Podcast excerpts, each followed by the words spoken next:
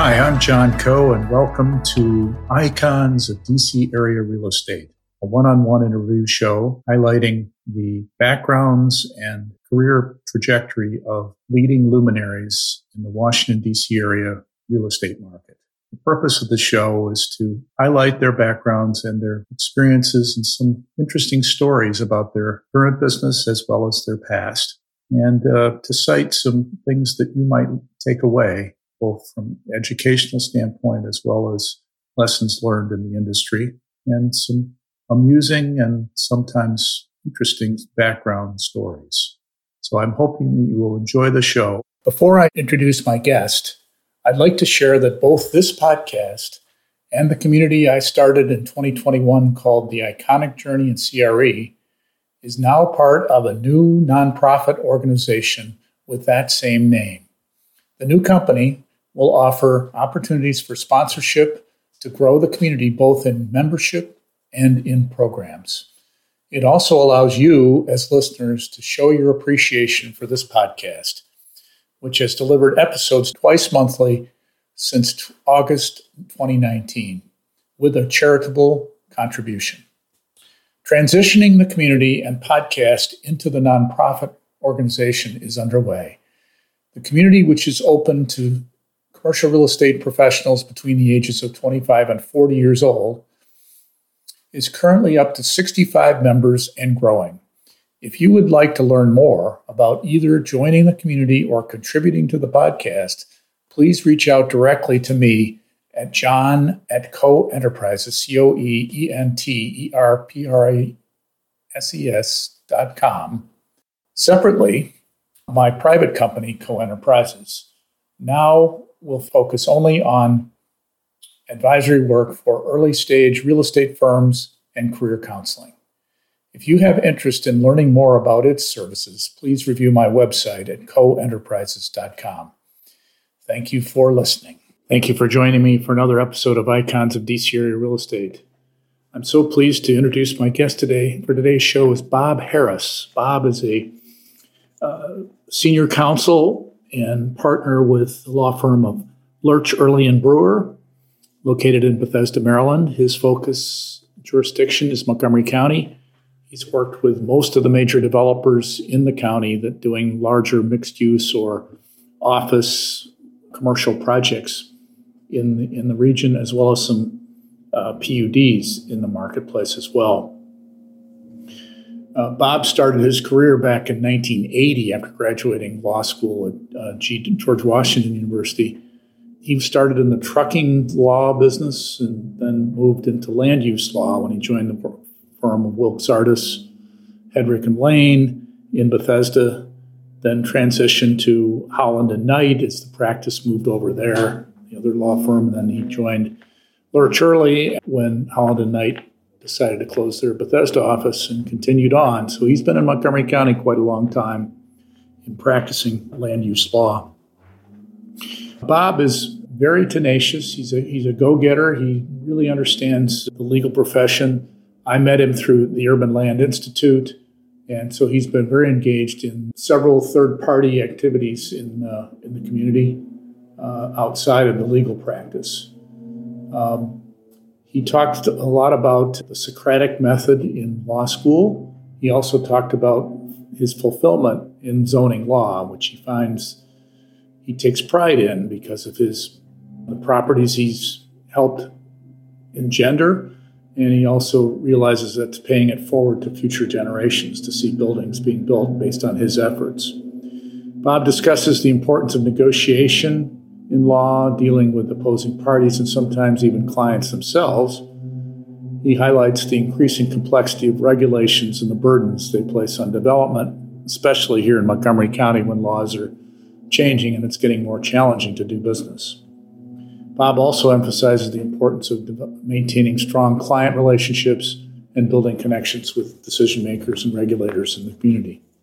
He shares some anecdotes from his career, highlighting the lessons he learned from them. Bob also loves to give back, as I mentioned earlier. He's committed to his work and finds it mentally stimulating, and he gives back to community in many different ways. And he also set up a scholarship in his son's name at Gonzaga High School, where he went. He has the most unique sign, billboard sign answer that I've had so far, where he actually physically put a sign on the Beltway when he was in high school competing against St. John's when he was at Gonzaga. So I thought that was kind of cool as well. So without further ado, enjoy this wide ranging conversation with Bob Harris. So, Bob Harris, welcome to Icons of DC Real Estate. Thank you for joining me today. I'm honored to be your guest. Thank you. So, you are the first land use attorney that I have interviewed for the podcast. Could you describe your role at Lerch, Early and Brewer and your focus is day to day, Bob? I, I, I, sure can. I'll, I'll, start, however, with a prefatory remark. You, you, like I, have been very active in ULI for a number of years. And yes. a number of years ago, they started an annual practice of a Lifetime Achievement Award that they would honor people in the real estate world. I think it was Ben Jacobs who was honored one year. Right. And, he, and, and he said, you know, g- giving me a Lifetime Achievement Award is implying that I'm done and and I'm not done. And and so I, I feel a little bit the same way as that. You know, being called an icon in real estate when I'm not done is is, is an honor, but it's you know perhaps an over a, a statement of my achievements. But I'm happy to launch into it. So. Lerch Early Brewer, yes, I'm proud to be here uh, at Lerch Early. I've, I've been here now 12 years. Uh, I, I, joined uh, at that time and I was made the practice group leader for the land use group, which was relatively small at that time. Um, I've since passed that torch on to others and, and now am a senior attorney in a group of 12 land use attorneys, which is, you know, an amazing number of people practicing land use, 10 of us in Montgomery County exclusively, and two in Prince George's County that share some in Montgomery County, which is itself a little bit of a statement about land use in Montgomery County. I'm not sure there are that many attorneys practicing 100% land use in the District of Columbia or, or in Fairfax County. I, I, might be wrong, but it, it, it is a statement perhaps of the comprehensive nature of our land use practice here, which I, I think you want to get into that later. We can talk about Absolutely. that later. Um, but I, I, am still active, especially in, in major matters that you know uh, the, the, the ones that require some heavy lifting. I love that, but at the same time, I have the the, the blessing of working with younger attorneys who you know uh, you know are inspired by what the firm has done, what I've done, and they are making their own history now. So so I serve as a mentor to them. I'm a historical resource you know, telling them, you know, old man stories about how things were and, and, and, and, why things are the way they are.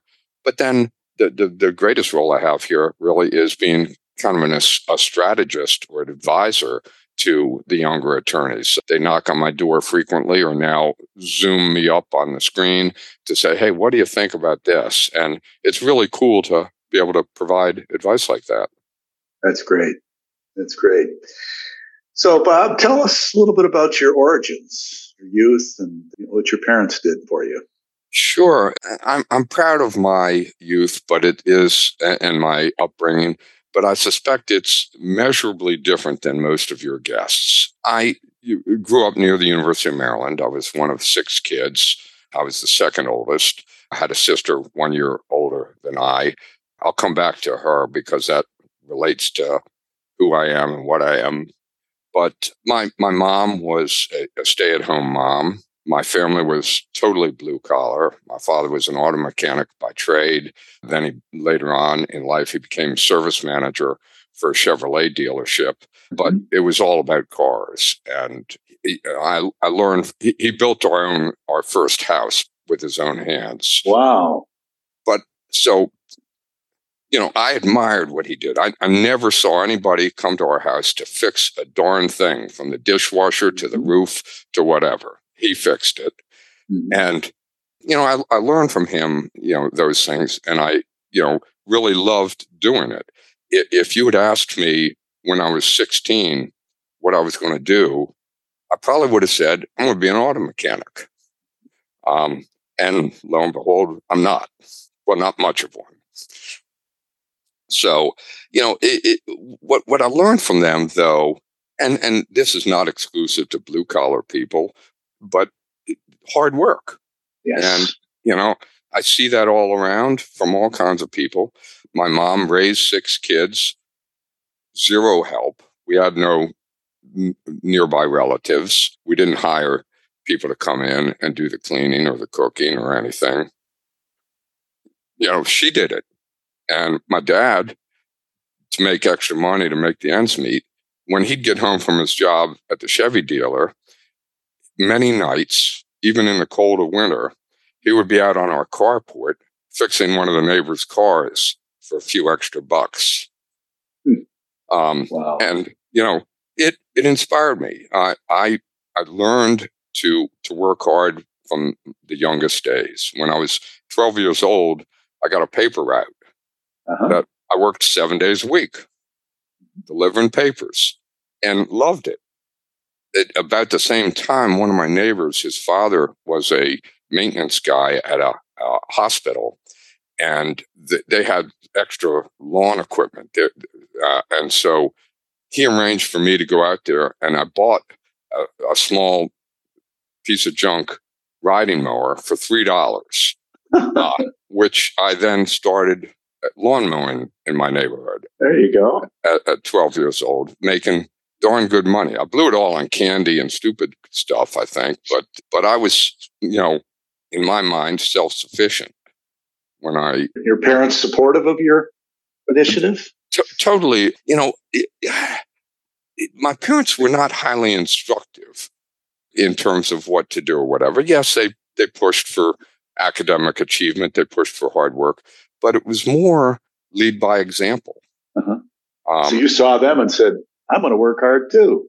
You know? Exactly, exactly, wow. and and I admired them. My mother was a voracious reader, and oh. so so and and she would help me with my writing, and and my dad, as I say, was Mister Fix It, and so I learned how to do all of that. But you know, so I was anxious to get a real job.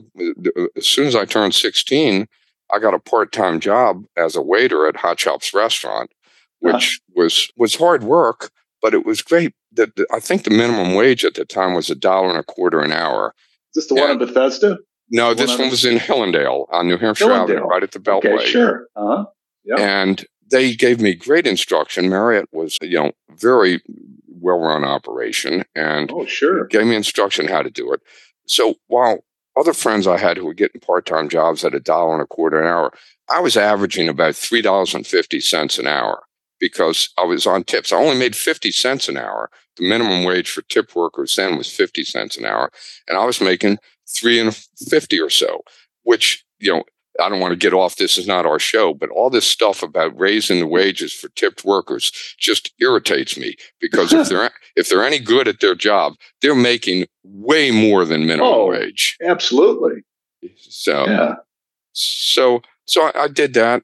Later on, I you know had a neighbor who had a, a construction company, small construction company, and you know that was going to pay even more than the the waiter. So I I became an apprentice carpenter and and and made good money throughout college.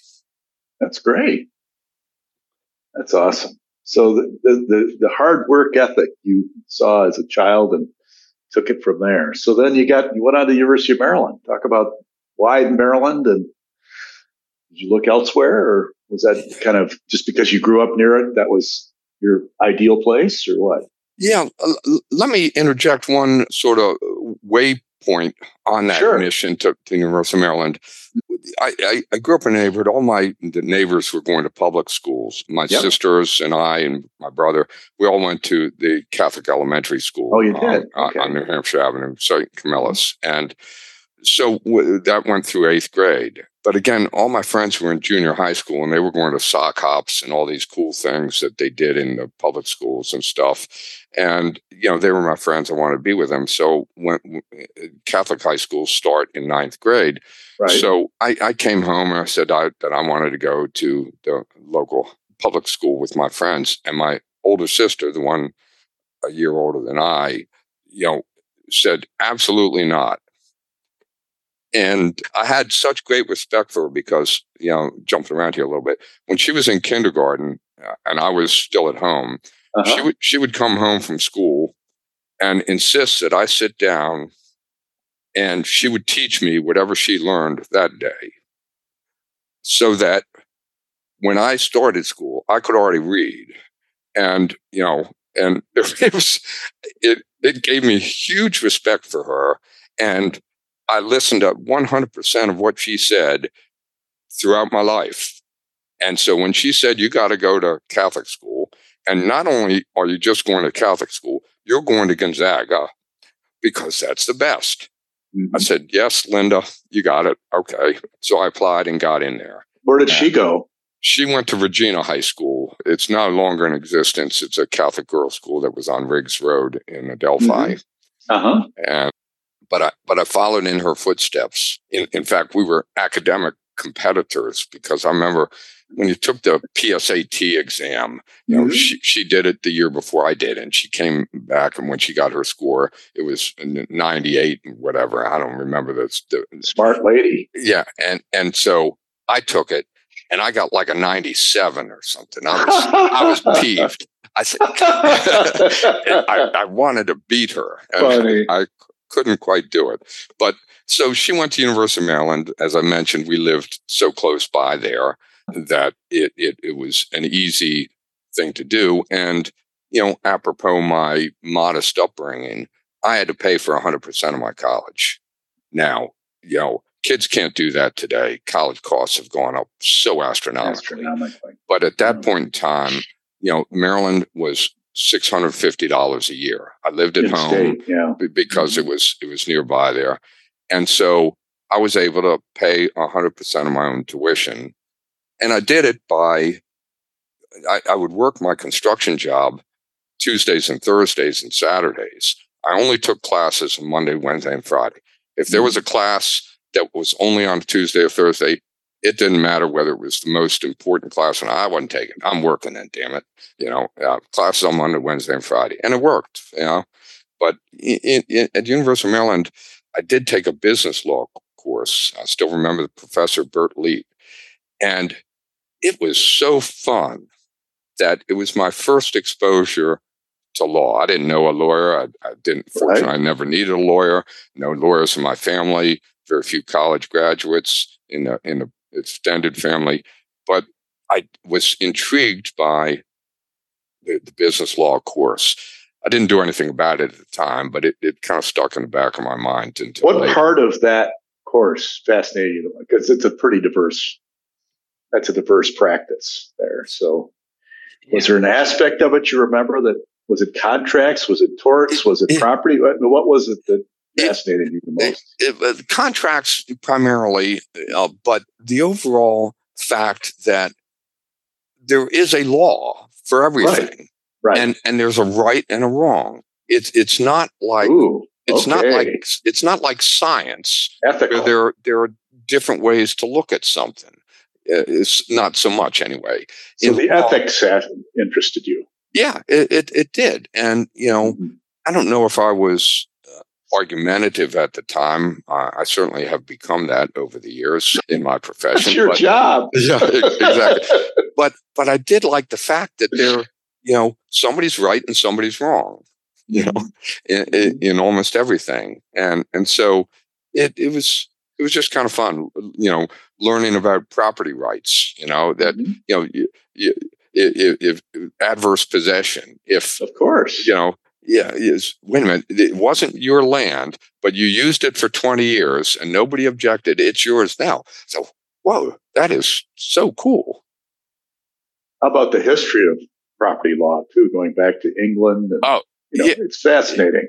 It, it really is. Yeah, to, to, it you know really tells what our country is about, you know, mm-hmm. and and we've got some dark spots on our resume, of, of course. Yes. But one of the bright spots is our inheritance of British common law, and you know, which really is built on the Greeks and the Romans, even, and oh, so oh, yeah, sure, history. Mm-hmm. So business law, fascinating. So then that triggered the law school interest. That, that yeah, although apropos my you know, diverse background. Law school didn't happen immediately. I oh you know okay well I, I I'll confess now. Well, I've confessed before as well. I wasn't a great student in college. Okay, Okay. because number one, I was working a lot. Mhm. Number Right. two, I was partying a lot. And Maryland had that reputation. yeah, back in the yeah. Well, I, I I did spend a few hours on in the Route One scene there, you know, the, and there were dorms there that were well known for partying there. Yeah, well, I I, had a good time in college, uh, but uh, maybe too good a time. But Uh-huh. um, the so you know I, I didn't have good grades and I wasn't inspired. I just wanted to get out and make some money. So I, I I took a job as a salesman for the National Brewing Company out of Baltimore. oh, I, was- sure. I, I was a local salesman here in the Washington area, and and Natty Boh.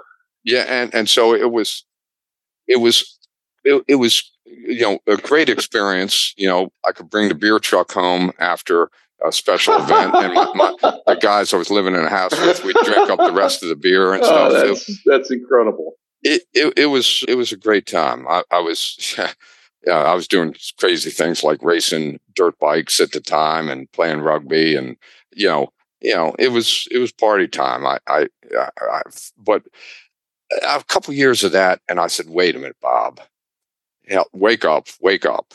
You know this is not a long term path. You know you, you, uh, you need to do more. And my older sister, the inspiration of my life, uh, as much as my parents, had been at a college a few years. And she called me up one day and said, Hey, guess what, Bob? I decided to apply to law school and I'm going to start law school in the fall.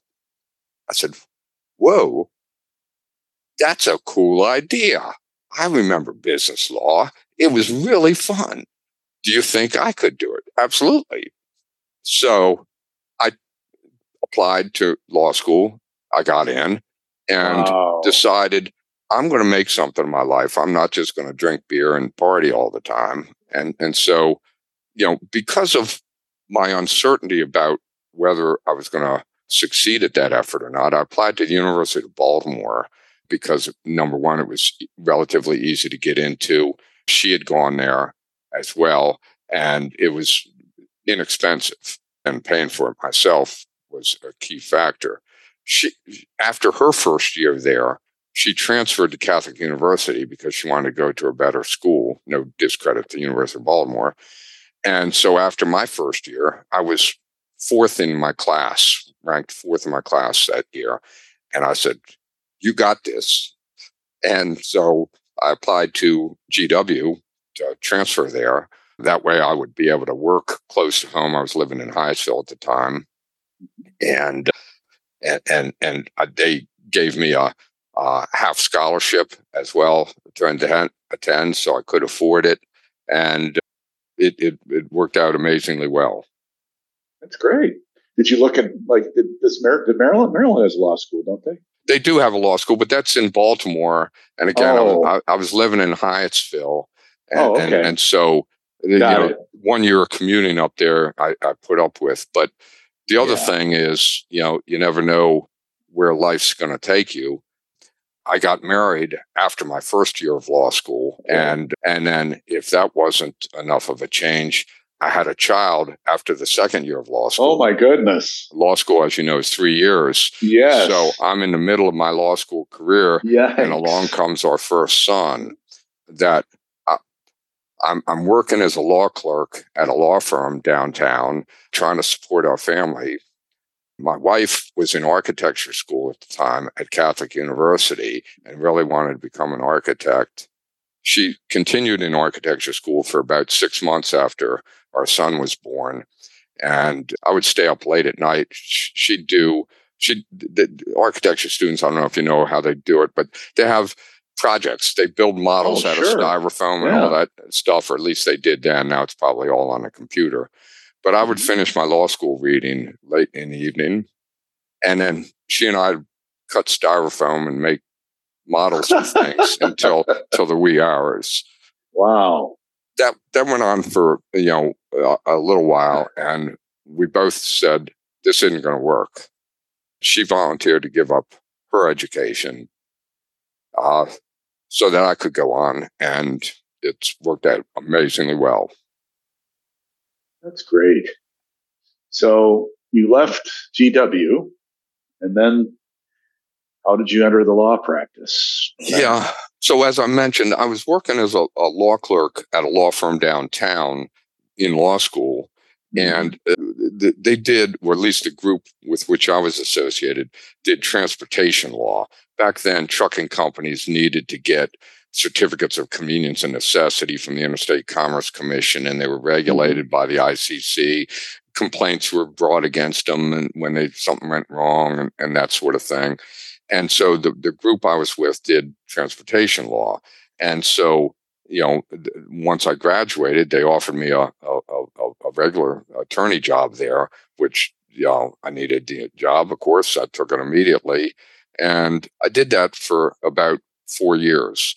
But the the clients I was representing were trucking companies all over the country, and you know I rarely saw a client. You know, mm. uh, communications were by fax or phone or, or letter. The the work I was doing was not at all visible to me or to anybody else. It was, you know, getting them a certificate of public convenience and necessity so they could haul widgets from Spokane to Portland or something, you know.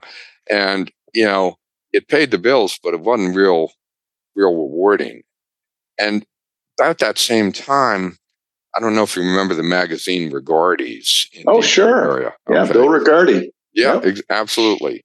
Well, yep. you, you may recall every year Bill would publish an issue of, I forget whether it's the 50 or the 100 wealthiest people in the mm-hmm. Washington area. And it'd be a little blurb about each one of them. And I read it several years while I was doing this trucking law. And when I looked at it, I said, you know, this is interesting. Almost every one of these people, that's one of the wealthiest people, either made their money in real estate yep. or they invested it in real estate mm-hmm. after they made it. And I said, yep. those are good clients. That's what I want to do. What year was this, Bob? Do you know? You that was I. Well, I graduated in 1980, okay. and and so that would have been 81, 82 or so. Market and, was just coming to life. Well, more just, just I was really exploding.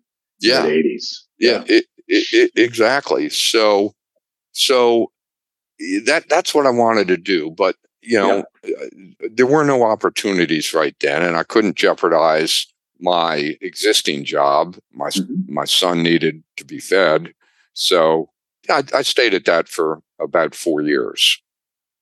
Before we move on to the next thing, talk a little bit about law school and what uh, what did that help you? learn while you were there? I mean, did it? You know, I've always heard the the phrase, uh, "You got to learn how to think like a lawyer." Talk a little bit about what that means to you, at least. That that is a phrase, and uh, I'll, jump into the bottom line. I, I would recommend law school to anyone who has the time and the finances to do it, even if you don't want to be a lawyer. At GW, the, the, the, I remember one year, I don't remember which of the years it was, they took a survey, and of my class, half the people said they did not have any intention of practicing law. Interesting. Which was, boggled my mind, you know, to, to, to, think people are investing that kind of time and money, in, in, mm-hmm. but they're not going to practice law. Of course, in Washington, a lot of them go into politics and that sort of thing. Of course. Uh, and but but as well, a lot of them become you know, uh, management company. The firm JBG it was founded attorneys. by lawyers. Yeah. yeah. So you know a lot of business people that are trained by law in, in law. It, it, exactly. So, as you may know, the, the law school teaching, at least back in the Stone Age when I went to law school, was largely the Socratic method. Socrates. Sure. Okay. Yes. Socrates right. taught by asking questions. Mm-hmm. And you, one question was answered, that would invite a follow up question to dig more deeply into what the, the topic was, to challenge the conclusions the person makes in the first question to the, the answer to the first question and to, to mold it into a truly defensible position. And that, you know, I knew who Socrates was. I'd never heard of the Socrates method of learning, but sure. it was it was very inspirational to me, and it it became, eh, you know, I guess it was always in me, even when I was drinking beer in the on Route One, you know. But uh, it, it, it was me. I found curiosity is another part of it.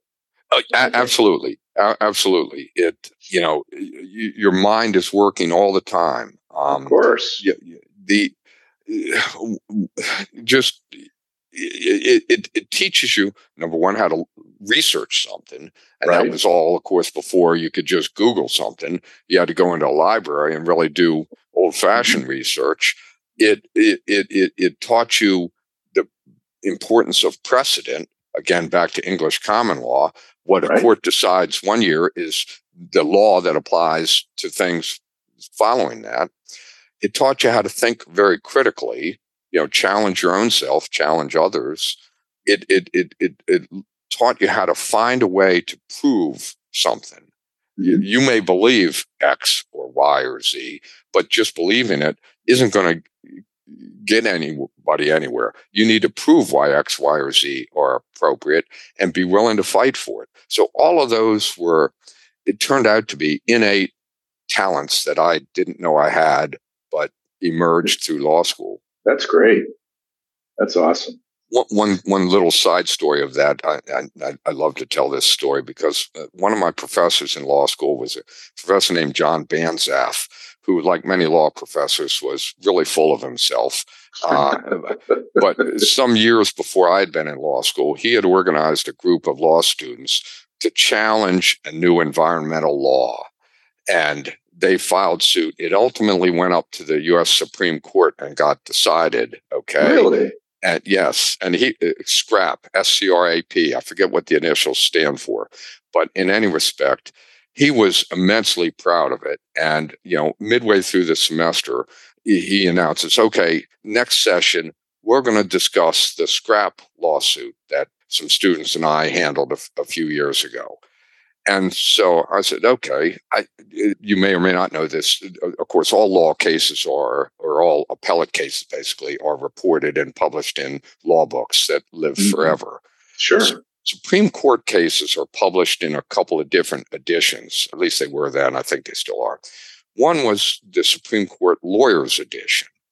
And in the Lawyers Edition reports, not only was the case reported, but they would have a, a summary of the briefs that all the parties submitted, and they published them. So he said, We're going to discuss the scrap suit next session.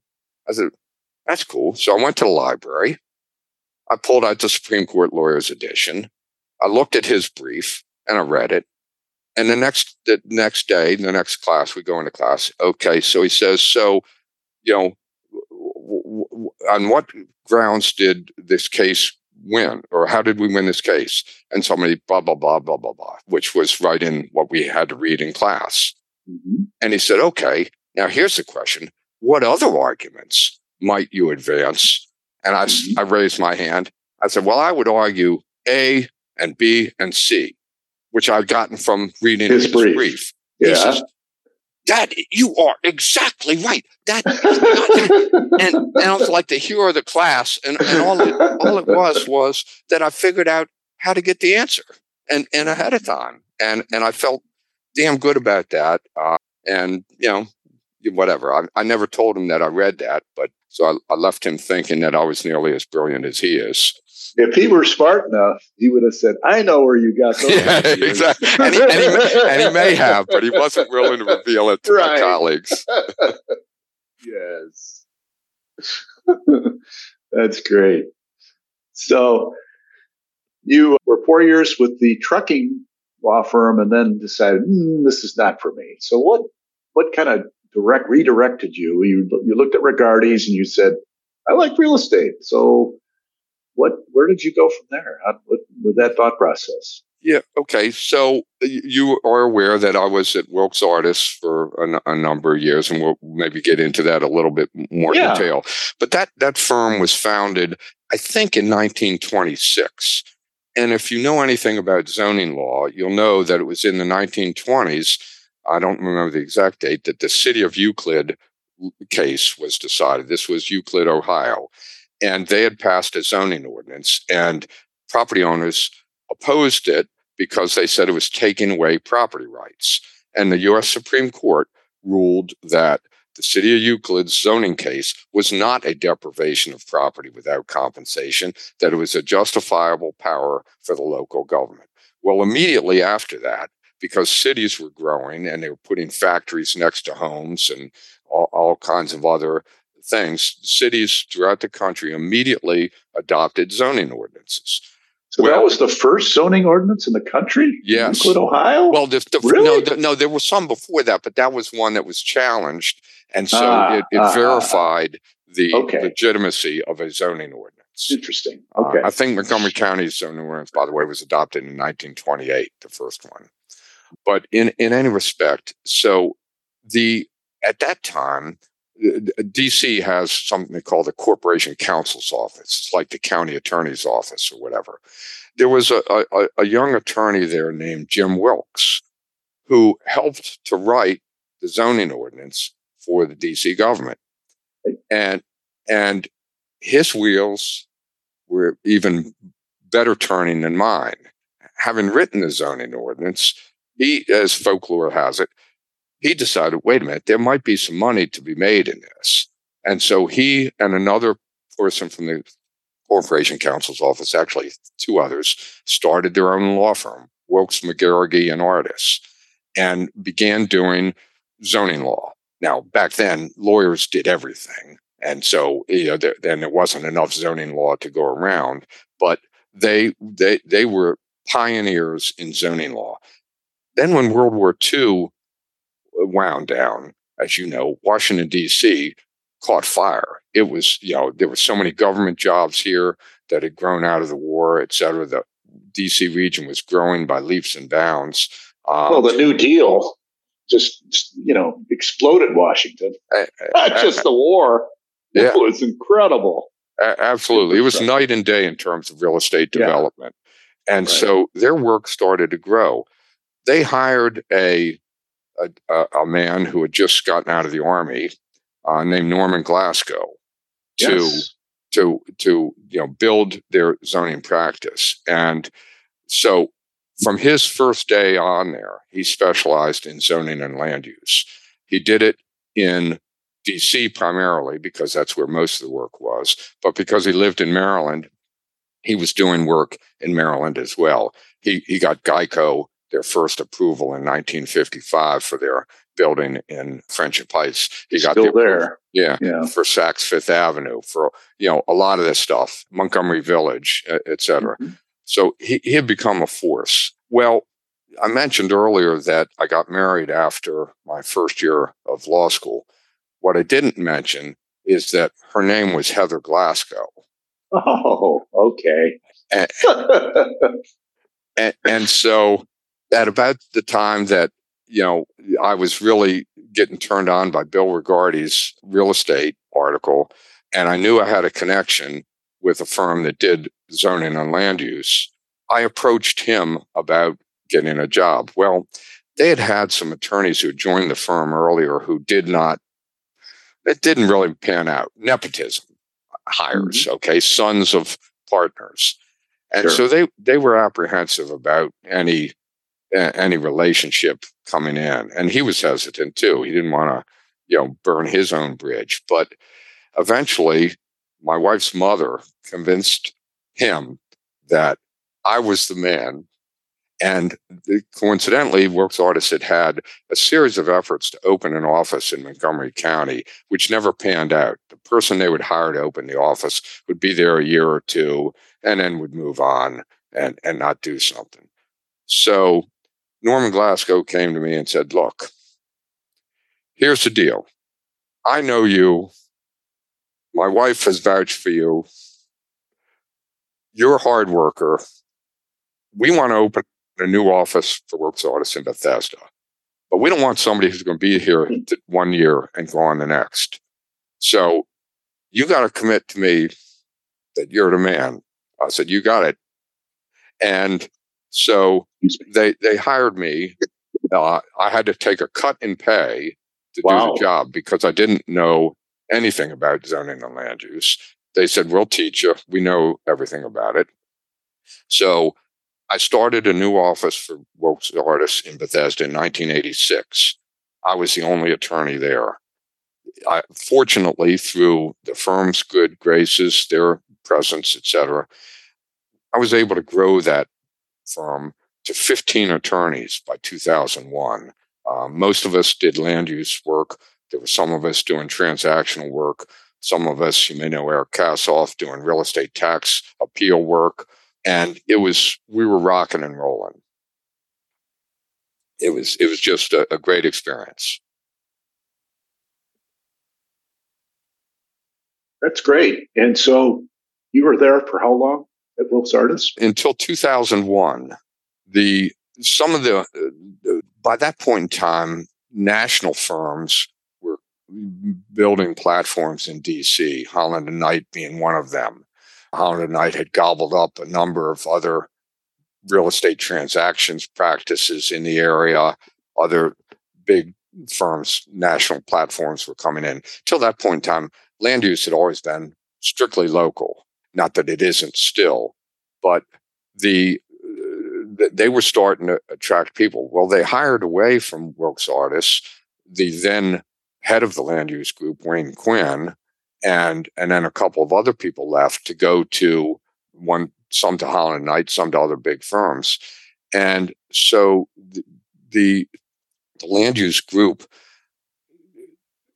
not unanimously, but generally concluded, hey, wait a minute, local land use practice may not be where it is. We, maybe we need to be on a big platform. And so everybody except for the real estate tax people that were part of Wilkes Artis agreed to join Holland and Knight. And uh, I was among them, along with the, the, the other attorneys whom I'd hired in Bethesda. And mm-hmm. so so we jumped ship to to Holland and Knight. So let me back up before we go further on that that transition to the choice between land use and transactional law and kind of I guess it was more of a guide because of the Norman Glasgow influence to go into land use, or was that before that that you got into the land use side of the, of the, of the legal profession? It, it, was really part of that, uh, you know, a function of his inspiration and the opportunity, and in part Bill Regardie's inspiration. But I, I quickly found out that, and I, I learned this better in retrospect than I did understand it prospectively. But it turned out that zoning law was the eh, perfect for me. I, I think I, am not sure I would have made it as a litigator you know, I, I, I, I, I, while I can deal with adversity, I don't want to be arguing with somebody every day of the week or, or whatever. I, I, I, I don't think I could have been a transactional attorney because looking at documents all day doesn't float my boat the way looking at architecture does. Or drafting. Or yeah, yeah. exactly. So mm-hmm. what I found about zoning law, and this is why I would advocate the practice to anybody with any of the ingredients that I think I have is there are multiple factors. One, you're you're, you're part of history. Okay, uh, you're you're creating the future that your children and maybe your grandchildren and maybe somebody a hundred years later will see. You know, I, I I look out my window and I see the Chevy Chase Bank headquarters building at the corner of New Hampshire, uh, uh, Wisconsin Avenue and East West Highway. I remember when the Hot Shoppes was there, and I remember when the owners of the Hot Shoppes property came to me and said, "Hey, we want to do something more." And mm-hmm. I'm working with them and and some creative developers. We were able to get that bank building approved there. I, I look at the community of Falls Grove in in Rockville. I look at mm-hmm. you know Bethesda Row in you know Bethesda. All of these things are projects where I had uh, uh, a hand. I it was not my idea. in any respect. Uh, I was not even the principal brains behind any of them, but I was the vehicle that enabled each of them to happen. And I can I, I, can drive by them today and I take pride in, in seeing what I did. That, you know, I, I, wouldn't have gotten that out of transactions practice, and I definitely wouldn't have gotten it out of a litigation practice. The, the, the other parts of work in, in this field are that the clients that I represent, these folks are entrepreneurs of first order. I'm not a risk taker other than riding motorcycles and skydiving and skiing still at my advanced Those are age. significant yeah, risks. Yeah, they're, they're just not financial risks. right. I, I, I, from the time I was 12, I worked too hard for my dollars to, to, to gamble uh-huh. them. Okay. But yeah. the clients I have, these folks are riverboat gamblers of first order. Okay. They know what they're doing, but they're risking great money and they're doing it on you know, in part on my analysis. Uh, I, I, still remember a client came to me. Well, I think I can tell this. The, the Falls Grove project I mentioned, EYA, Pulte, JPI, and Lerner. Yep. The, the, the, the, the Thomas Farm was on the market. Riggs Bank was trying to sell it. I think it was 150 acres or whatever, but it was being being sold out of an estate.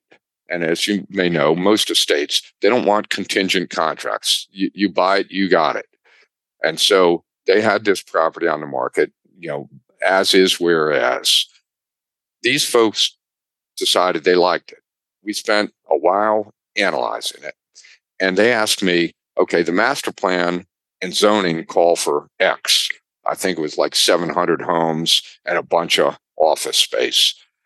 And they said, we don't want to do that we want 1,500 homes and we want way less office space because that's what we think the market is. Do you think we can get there? And so we spent a lot of time analyzing. I spent a lot of time analyzing. They said, okay, Bob, what's your advice? I said, I think we can get there. They spent $42 million to buy that property because I told them I thought they could get 1,500 homes there through the zoning process. Mm-hmm. And I don't know if they didn't sleep that night, but I know I didn't. And I know I didn't. I know there were many nights after that that I woke up and said, Holy cow, you better deliver on this. And lo and behold, it, we did.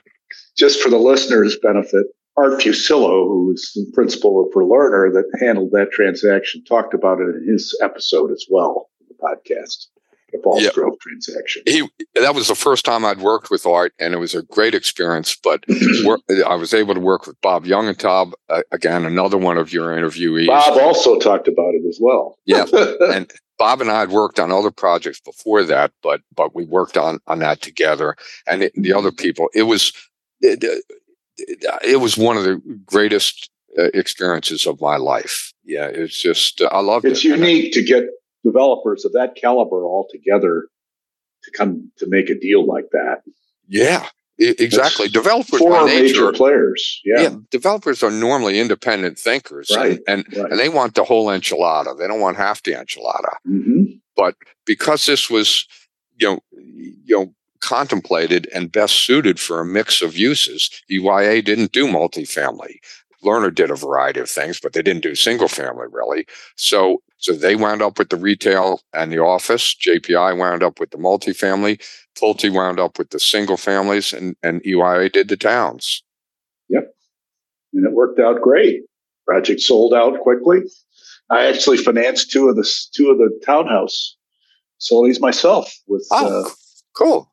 Great guy named Greg Cox, who was the overall oh, manager of the community. Sure, I know Greg. Yeah, it was a pleasure working with him on that. Yeah, yeah, mm-hmm. yeah. So that was fun. So yeah, I would. I, I I'm a, an absolute spokesperson for land use work in the legal profession. I, I, I love it. So each lawyer at a law firm has a set group of clients. Talk about why lawyers form a firm with multiple disciplines. Is it one-stop shopping, or is it for collaborative situations to help clients?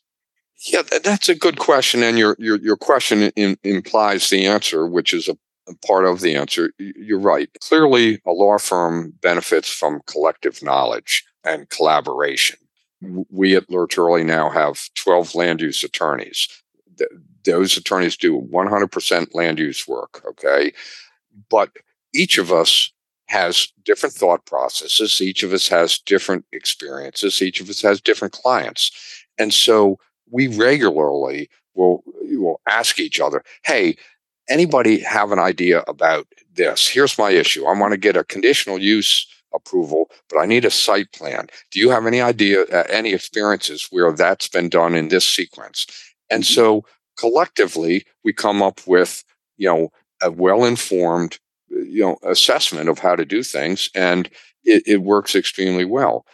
There, there, there's also the benefit of the recognition factor. Okay. When you have 12 attorneys doing something, the name Lerch Early gets out there. Okay. Mm-hmm. And even if my name might not be associated with it, Lerch Early is. So clients will sometimes look up who's the biggest law firm, biggest land use practice in the area, or, or they'll they'll go on Google and they'll look up and they'll say, "Oh, look at this! These folks have twelve attorneys." So even if they don't know me, they may contact us. But just as likely, they'll look in there and they'll see something about me and and put two and two together. And so I, I benefit from that as as do the other people. On the other side of the equation, the regulators, the decision makers take notice as well. They know that we know what we're doing. We, we, we're not making stuff up. We're, we're basing our advice and positions on precedent. And so I think we get a little bit better recognition by the regulators and the staff people than if we were just a sole practitioner out there. So, so all that works as well. And then, as you said, the one stop shop kind of thing.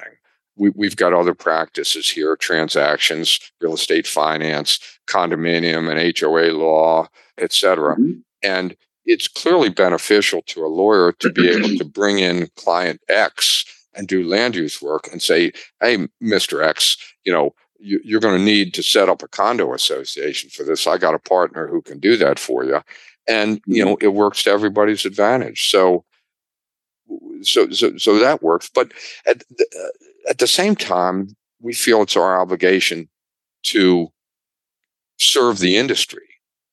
Because of our size, we have somebody covering virtually every legislative change versus every virtually every policy document that is being discussed virtually every issue that's being debated and so we represent the industry, if you will, in carrying forward ideas and uh, opposing ideas and supporting good ideas in, in those respects. You know, and I've got several that are going on right now like that. So it, it, it we, we take because we're a big firm, but we give because we're a big firm as well.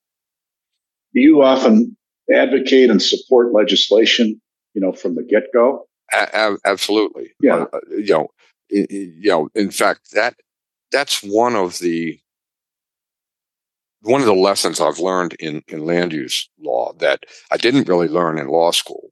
And that is that how, there's more than one way to skin a cat. There's more than one way to get to success. Okay. Mm-hmm. Sometimes it's by coloring inside the lines. Law says A, B, C, D, and E. If you can do A, B, C, and D, and E, then then your your your path is paved. But if you want to do A, B, C, D, and F, that's a little something different. And so sometimes you can convince the decision makers that an F looks like an E and, and therefore you can do it. Other times you may need to say, look, the law is wrong. It should say A, B, C, D, and E or F, and you get the law changed. Right. And so, yes, we do that frequently. Mm-hmm. So and you make a case based on how the, the situation has changed such that you need to adapt to how the situation fits into the situ- into the current market let's say. exactly right. Markets are not static. The climate is not static. Transportation mm-hmm. is not static. Needs are not static. Uh, and and so the law can't be static. Mm-hmm. so let's now go back to your transition career wise. You talked about going in from Wilkes Artis in into uh, Holland and Knight, and you were there for quite a long time, also. So talk about you know what happened with Holland and Knight and what transitioned there and what how that evolved. Sure. The yeah, we were there. I was there from 2001 to 2011, 10 years exactly. Yep. Mm-hmm. The, the the Holland and Knight platform has proven to be very good for the zoning attorneys who practiced in DC. Mm-hmm. DC is a, a big market. All the projects pretty much are big projects. A lot of times they're done by uh, companies outside of the area, and the having the uh, the presence in you know Dallas, in New York, or whatever brings them clients from those places that mm-hmm. that do that. The my assessment, however, uh, over time became that the that was not so much true in Montgomery County. Okay, our, our, our projects are smaller by nature, not always. They are more often local developers than out of towners. And the eventually those of us who were practicing, the way I put it to other people at one time was, which of these is not like the other? New York City, London, Beijing, and Bethesda. Well, well, Holland and Knight had had offices in New York City, London, Beijing, and a bunch of right. other cities. Right, sure. And we had this little outpost in Bethesda, uh-huh. and it, it, just was not like the rest. Right. And and you know, it, it was just the, the the the bureaucracy was not did not support our practice. We had constraints about you know what fees we we could charge, what size cases to take, etc. It just it, it, it, it's a great firm, and and they have a great presence in D.C. I still know a number of the attorneys there that I like, but it just wasn't appropriate for Bethesda. And, if you look around, you see that the, the, the land use attorneys practicing in the suburbs, by and large, are smaller local firms and very focused on their specific jurisdictions. It, it, exactly right. It's a highly specialized right. uh, practice, and you know it, it it just calls for locality. Mm-hmm. Interesting. So you you talked about Lerch Early and why you joined them and how they've grown. One of the things I wanted to talk a little bit about, and I'll maybe relate to it personally because I, when I moved here in 1985, to my neighborhood, I live in Chevy Chase View, Maryland, which is just north of the Beltway. Uh, my next door neighbor at the time I moved in was a fellow by the name of Bob Metz. And Bob uh, was a senior partner at Linowes and Blocker, which at the time when I came here uh, was known supposedly as the leading land use attorney, land use firm in the county at that time because of Joe Blocker and Bob Linowes being pioneers in the in the land use space, at least in the county at the time. Although you cited in an email earlier to me that he wasn't that they weren't necessarily the first. So maybe you could you know elaborate on that a little bit. Right, right. So Blocker, sadly no longer in existence, definitely was a land use leader in Montgomery County. Bob Linowes and, and Joe Blocker, you know, I think both came out of the county attorney's office. I'm right. thinking they might have formed the firm in the early 60s or something like that. I don't really recall. But they built a very significant real estate practice platform in Montgomery County. But they were not the first. As I mentioned earlier, Wilkes Artis, to my knowledge, was the first zoning specialized firm mm-hmm. starting 50 years earlier or okay. maybe 60 years earlier almost. And, and they did work in Montgomery County, but you know, not to the same level as Linowes and Blocker. Linowes really set the bar. They they they hired great people. You mentioned Bob Metz, Bob Dalrymple, John Delaney you know, the, the, the, I really knew them much better than I knew Bob Linowes or Joe mm-hmm. Blocker, but they were all, you know, the, the senior statesmen in the land use bar in Montgomery County. And, and you know, uh, I, I, I learned a lot by watching them. But the over the years, people there, the lawyers change firms with some degree of regularity. Not not every firm is built for everybody. Over the years, I actually hired six or seven different people from Linowes and Blocher who came to me. I wasn't out raiding anybody, but they came to me and wanted a, a different environment. And uh, they stayed with me, every one of them, until they retired. So it, it, it was good. But I, I great respect for uh, for Linowes and Blocher. At the same time, at least at one time, they had great respect for me. My little side story here: my my brother-in-law, many years ago, this would have been probably in the mid 1980s, was at lunch in Silver Spring, a restaurant, kind of a hole in the wall called the Quarry House on Georgia Avenue. And mm-hmm. Linowes and Blocher's office, of course, were in Silver Spring at the time. Right. And my brother in law was there for lunch one day, and he's just having his lunch, and he hears this group of guys at a table next to him talking. And one of them mentions the name Bob Harris. So his ears perk up completely. He quit eating his burger or whatever it was and totally eavesdropped on the conversation. Huh. And the, the conversation basically was, you know, this guy, Bob Harris, he's really starting to eat into our business. You know, oh. he's, ah. he's a, he's a force to be reckoned with here. My brother-in-law reports that to me that evening. I said, "Oh, that that is so cool! Oh man, I'm a hero." That's funny, Bob. It, it, it was great. And years later, um, one of the attorneys at, at Linowes did come to me, and he said he wanted to talk with me about maybe joining their firm. I was still at, I think I was still at Wilkes Artis then. Maybe I was at Honey. I think it was Wilkes Artis. So I agreed to to meet with him just to hear what he had to say. But I don't know if you know the the the hole in the wall called Hank Dietle's on Rockville oh, sure. Pike. Oh yeah. Well, yes. well, it's a little less of a hole in the wall now that they've rebuilt it and it's a yeah, music it had a fire. Yeah, yeah. right. It, but it was a total hole in the wall then. A oh, pool, yeah. pool table there. and beer and oh yeah, I remember all, all, that. So I said, okay, I'll agree to meet with you, but I didn't want to meet with him anywhere where I might be seen by somebody in that that might report on me. So I said, let's meet at Hank Dietle's.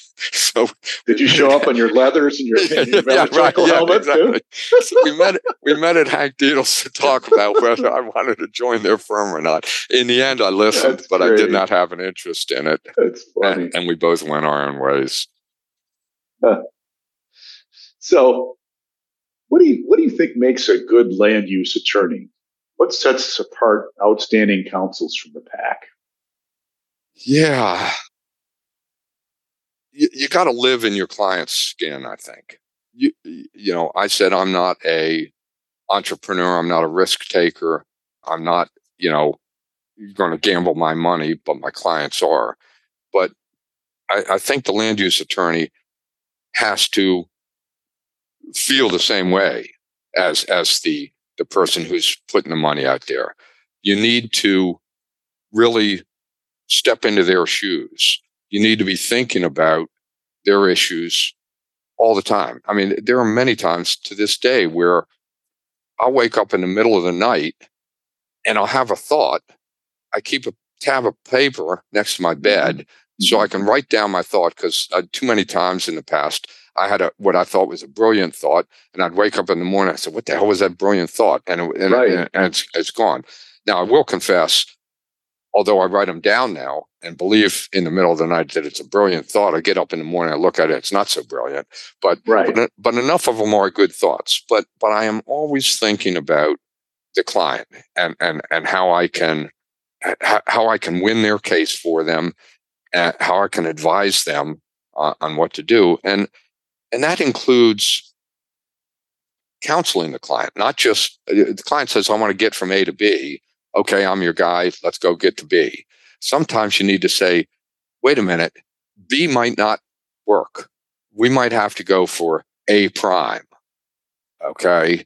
And, and here's why. And so sometimes I'm convincing the regulators, the staff people of what should be done. And other times you know, when I feel justified, I'm convincing the client that they need to think a little differently. So it's it's it, again, it's living in their skin. Okay.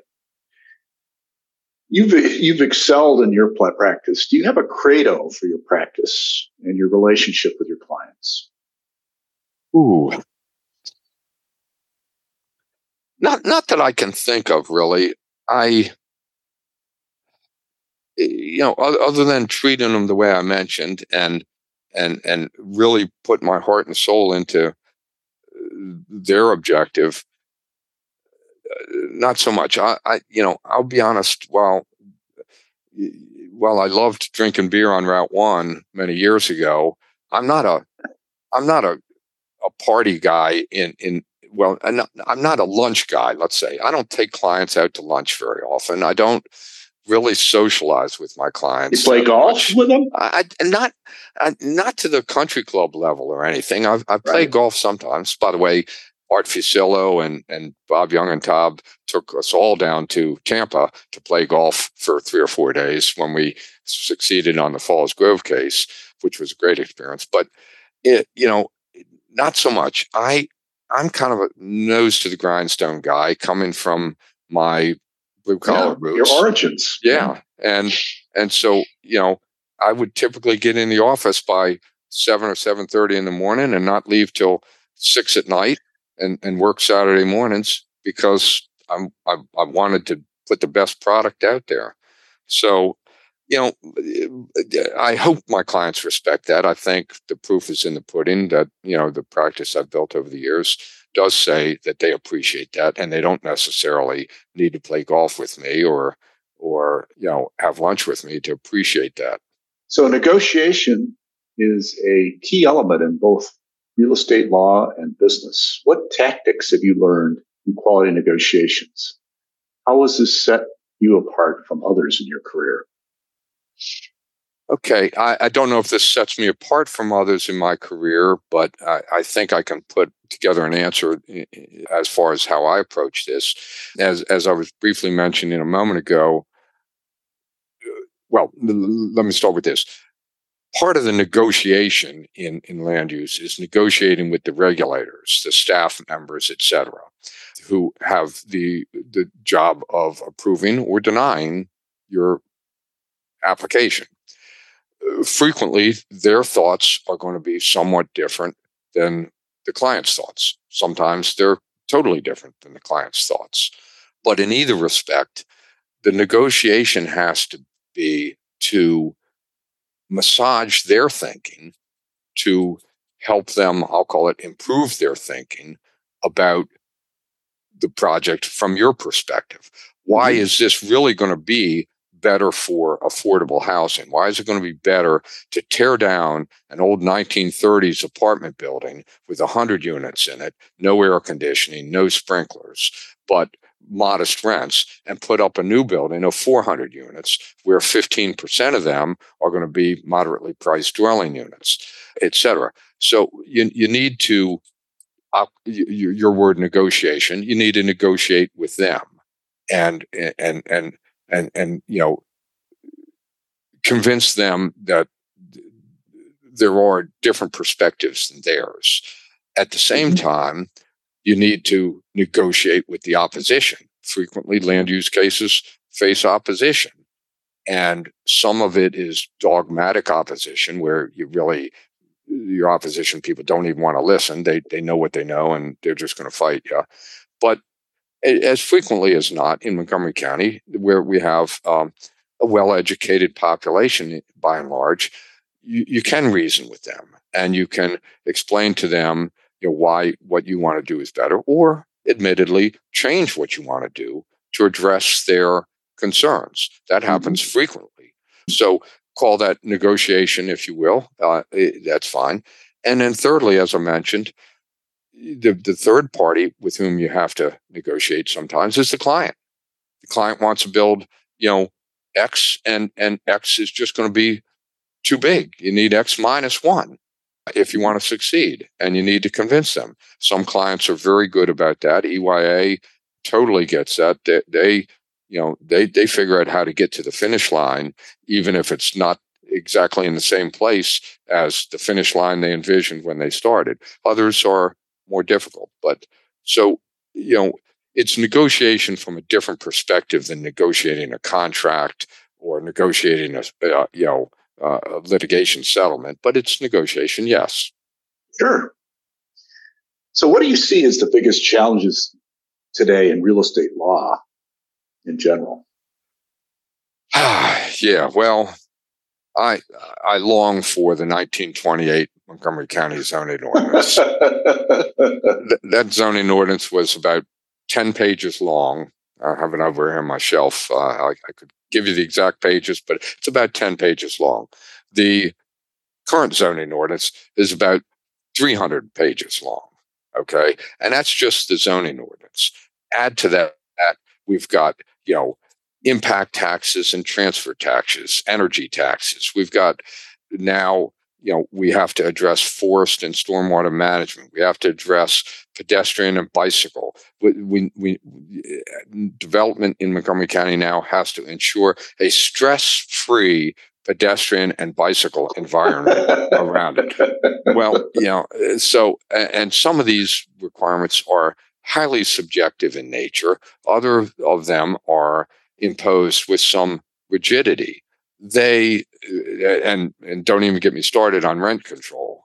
The the costs and burdens of our progressive government in Montgomery County, while well intentioned, are you know causing adverse implications in development. The, you know, the, the, some might like to blame the developers and the builders for the high cost of housing. I don't think that's the case. I don't think their profit margins are any bigger now than they were in 1950. Okay. The base on which they're building their profit margin is hugely different. And, you know, when, when my house was built, the county paid for road improvements in the area.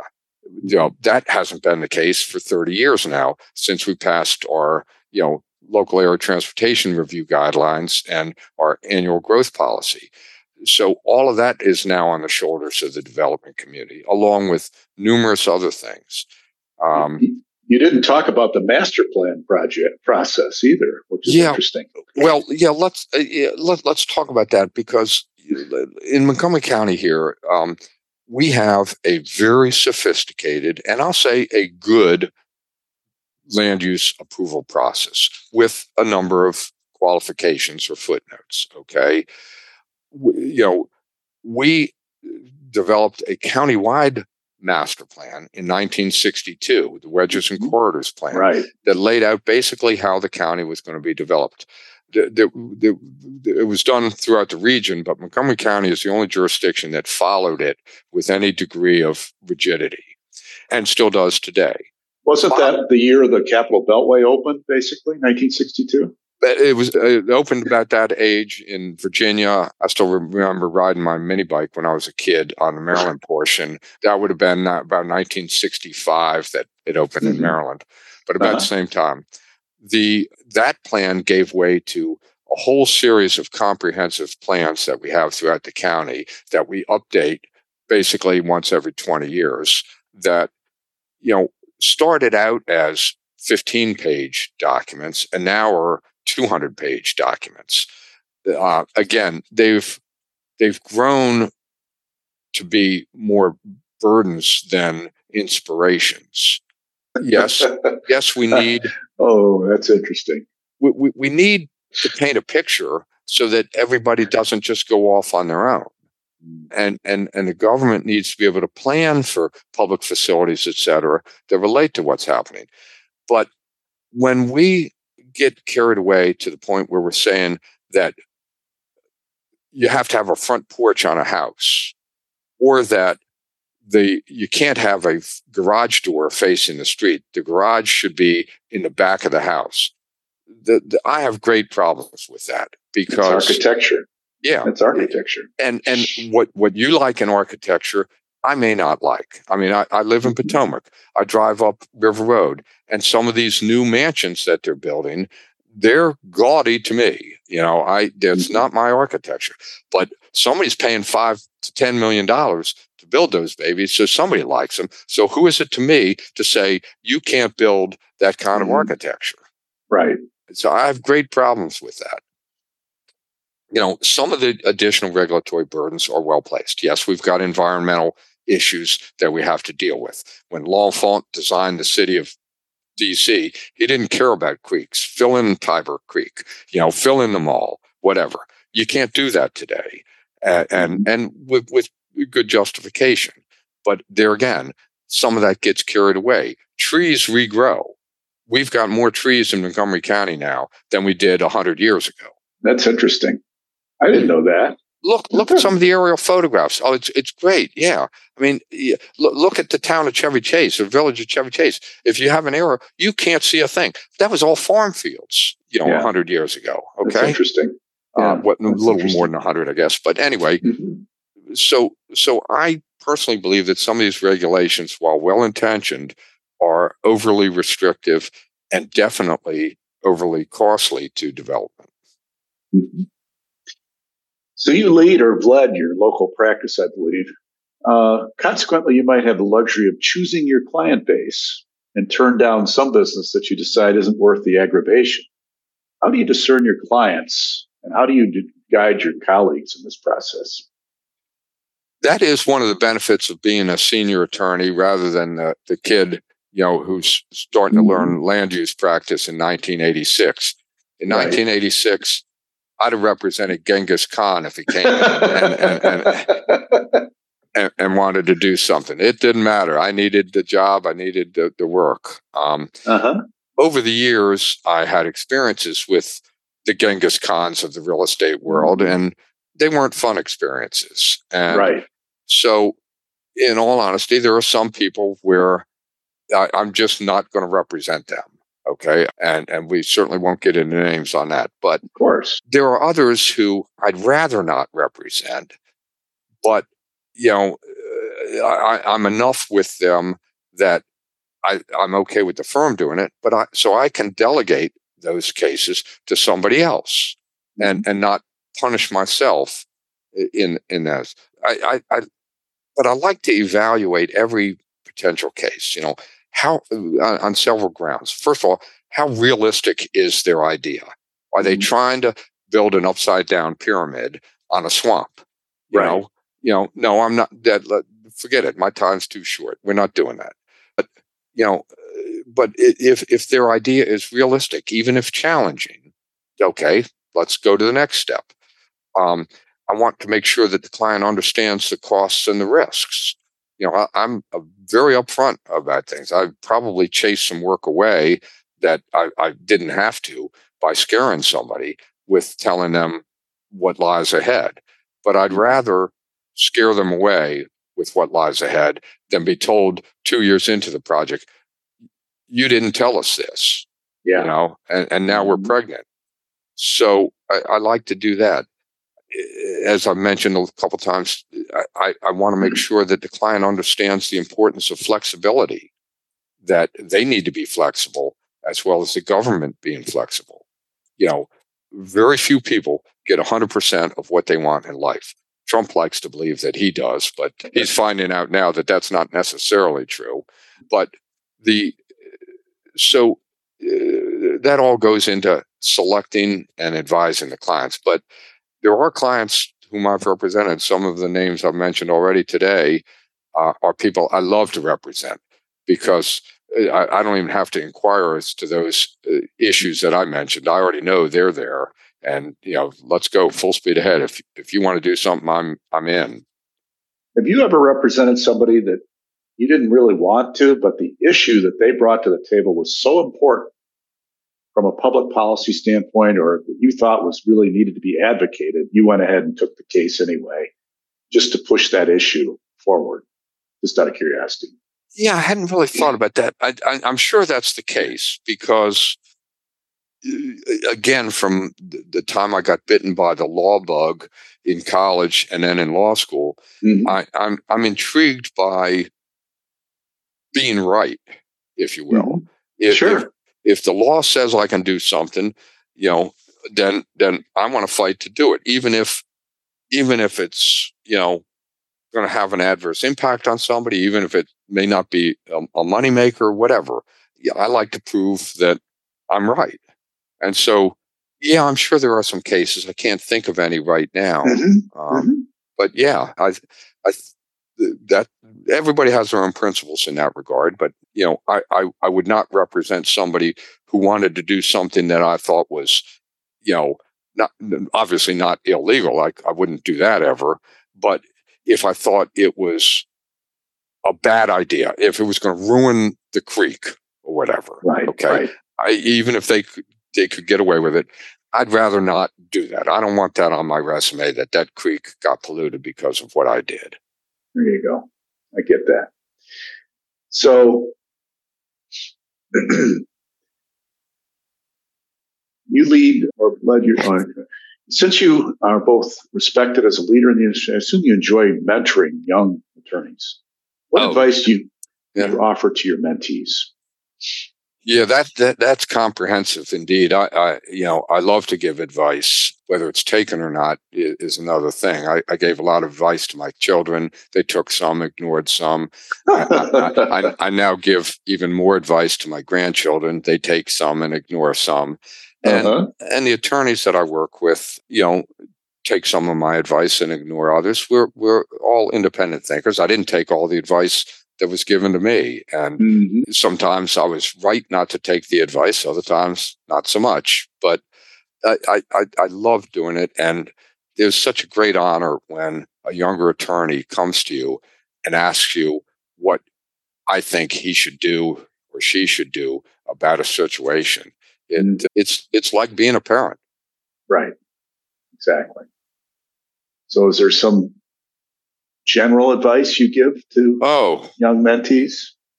Um, yeah, I'm I'm that's evolving. You know, mm-hmm. uh, if if I had my druthers, I'd say listen to the podcast of my John Coe interview and do exactly what I did. Okay.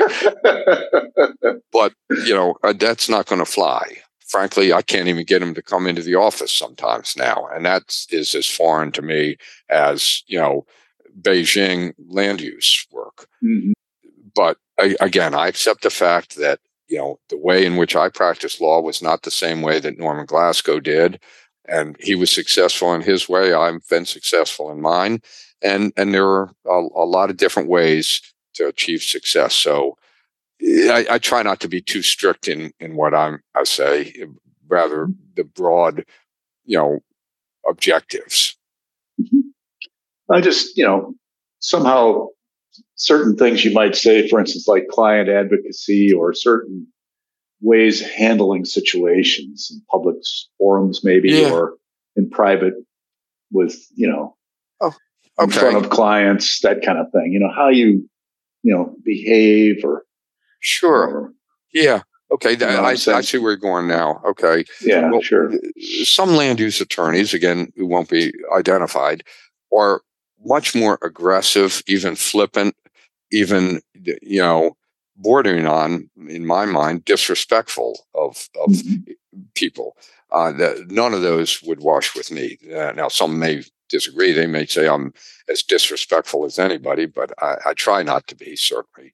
Uh, but y- you have to understand that there are different views on things, and the fact that somebody has a different view doesn't necessarily mean they're wrong if it's different than mine, they're probably wrong. But other than that, you know, you know, you, you need to respect people's views. You need to be polite. You need to appreciate what they're doing. The, these staff people, for instance, are, are doing their best. They're they're trying hard. Maybe they don't work the same hours that I did or you do, but you know, understand that they're in a position of power. So you, you, you need to respect it, but they're people too. You, you need to you, you need to treat clients the same way the think through what your position is and be prepared to defend it, but recognize that sometimes people will disagree and and you're just going to have to deal with it. Mm-hmm. Yep. So relationships are key to our industry. Talk about some of your client relationships, if you would, and how they impacted your career. How have you retained your relationships for so long? Yeah. Okay. Well, first of all, I'd, I'd start with sort of a not not how, but why, and, and that is why is it important to have the relationship? Well, obviously, it's most important because the the client who's your client today hopefully will be your client on another matter tomorrow, mm-hmm. and and you know I, have you know done fairly well in that regard. I, some of the people I represent, I've represented for my entire career.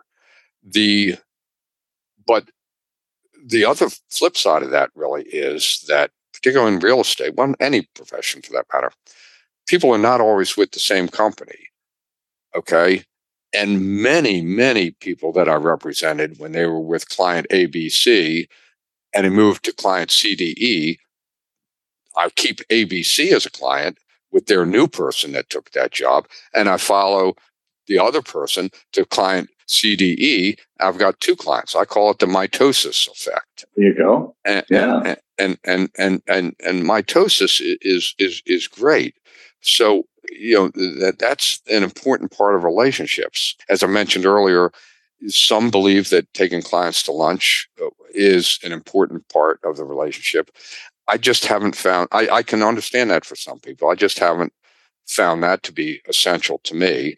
Rather, make letting the client know that you're thinking of them all the time as i mentioned earlier is more important. I love to send clients a note hey i saw this article about something or other. I was thinking of you. Remember the time we we did what or whatever and and that sort of thing. So that not only are they on my mind when i'm when i'm working for them they're on my mind when i'm not working for them.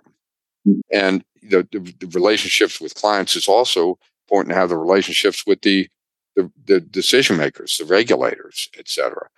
In Montgomery County, that does not mean you need to make big financial contributions to mm-hmm. to candidates. You know, for whatever faults we may have in Montgomery County, my perception uh, uh is we are squeaky clean ethically in that regard.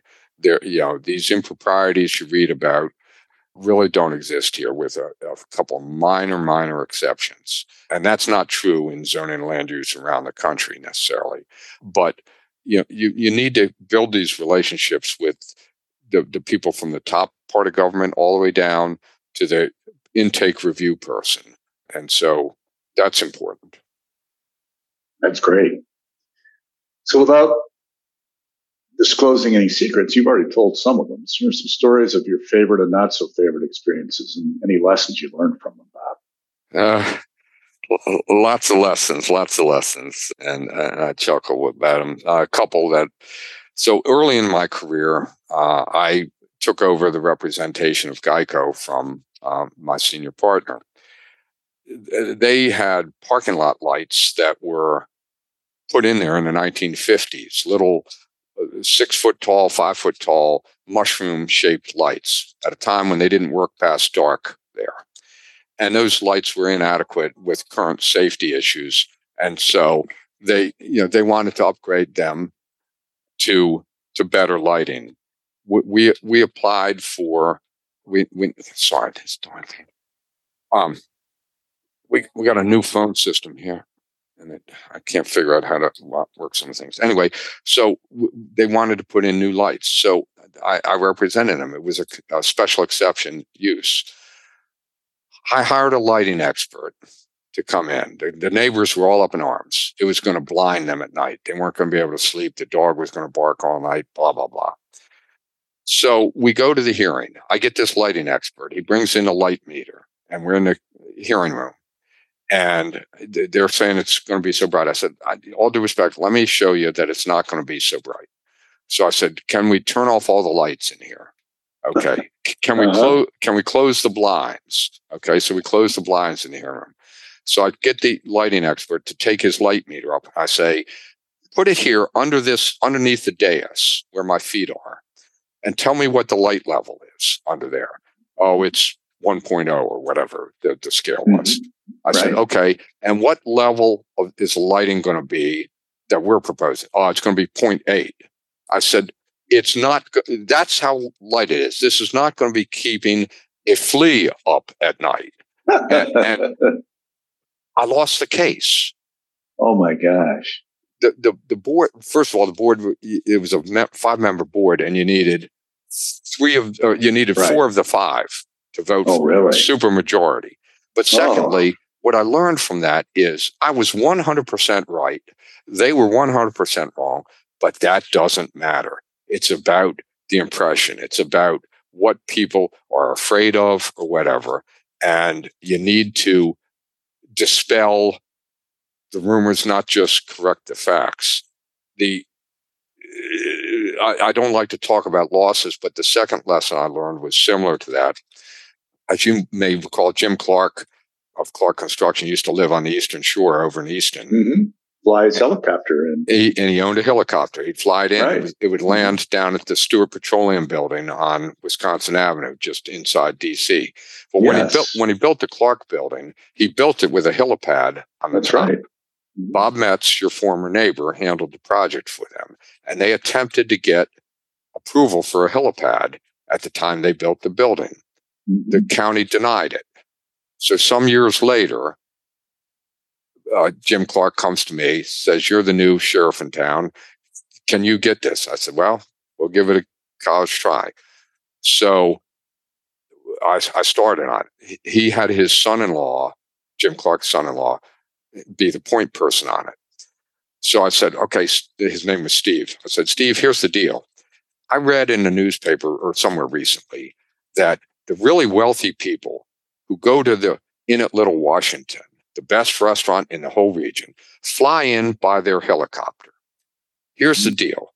If I can win this for your father in law, can you get him to lend us the helicopter to fly down to Inn at Little Washington to celebrate?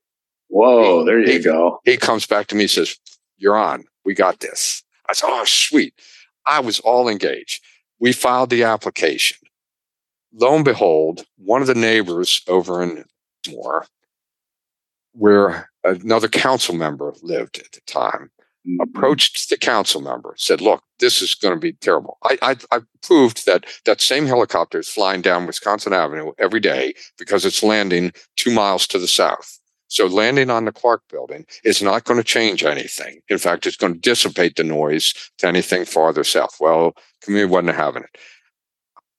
This council member introduced a change in the zoning law midstream that prohibited a helistop from being approved in that zone, dead in the mm. water.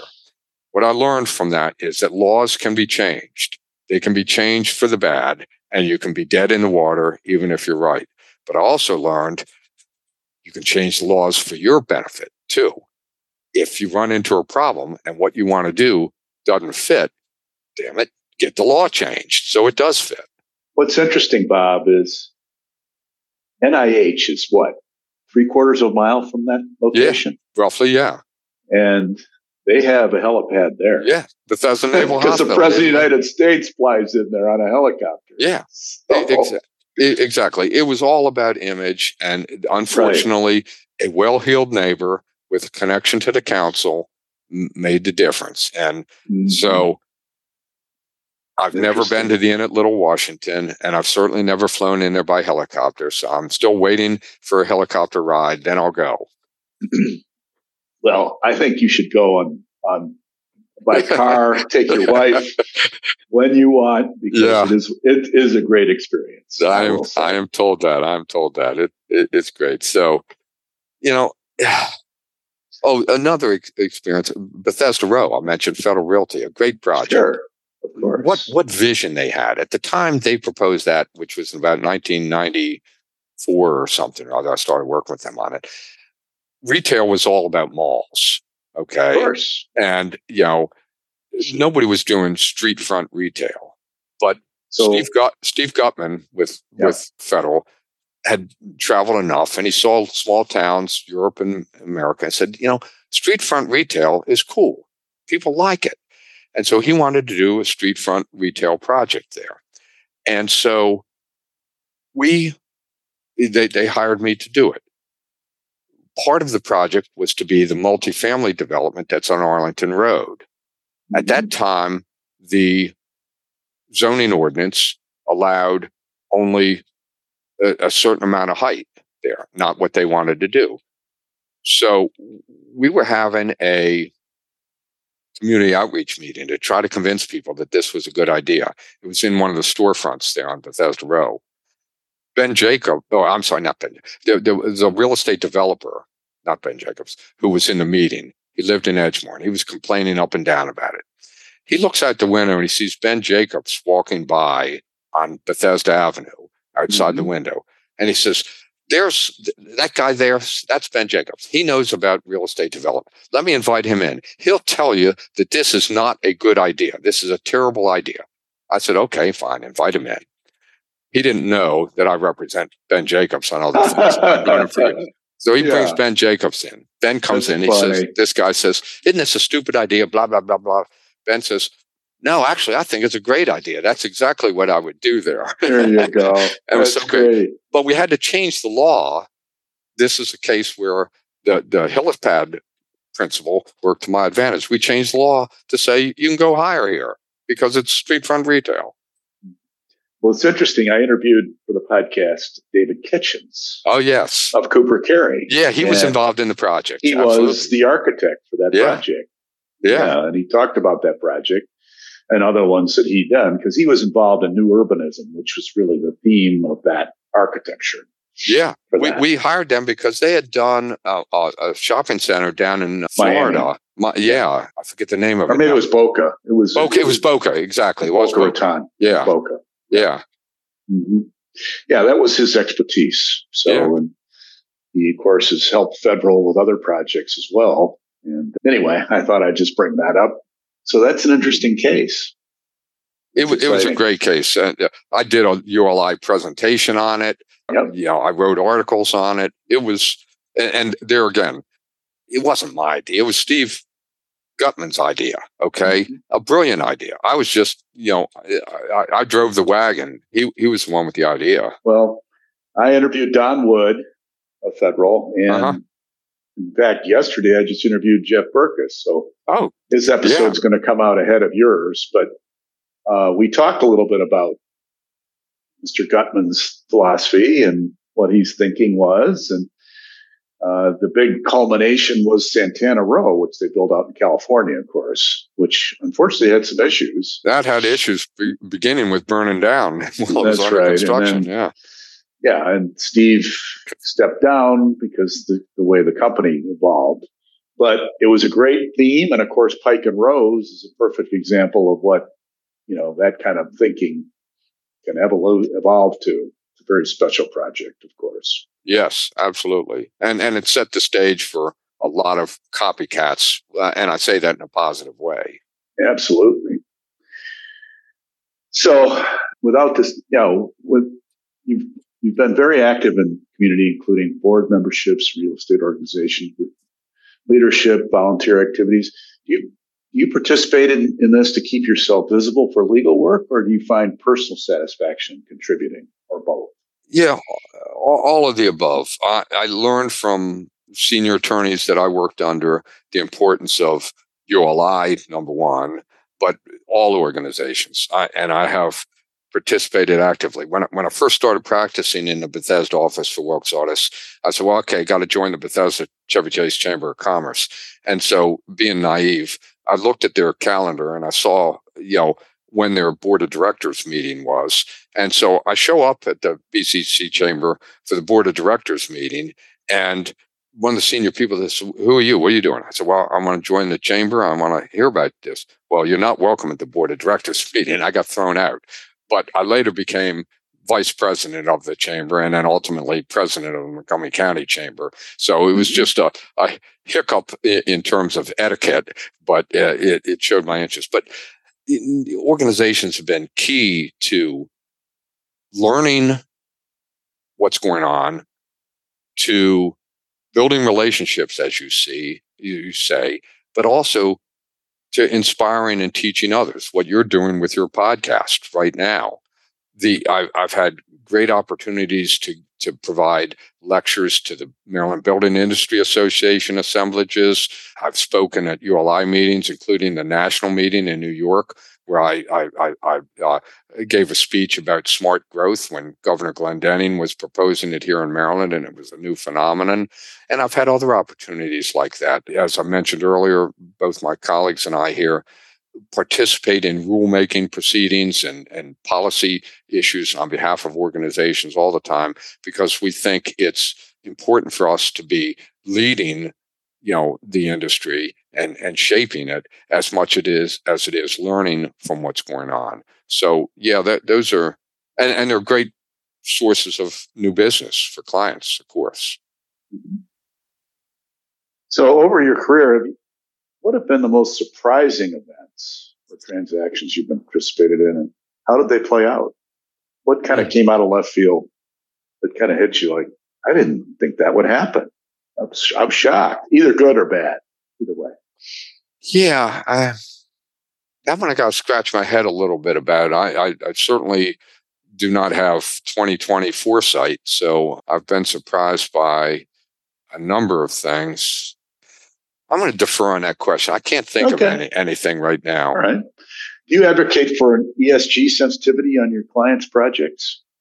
You know, I'm I'm learning about ESG. I I'm old school, and you know, you, you know, people got what they deserved in the old days, if you will, or at least that was the theory. You know, if you worked hard, you succeeded. If you didn't work hard, you didn't succeed.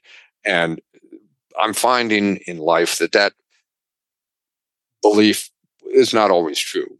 Not everybody has had the same opportunities that I did. Was I was I handed opportunities? No, I largely built them on my own, but through inspiration.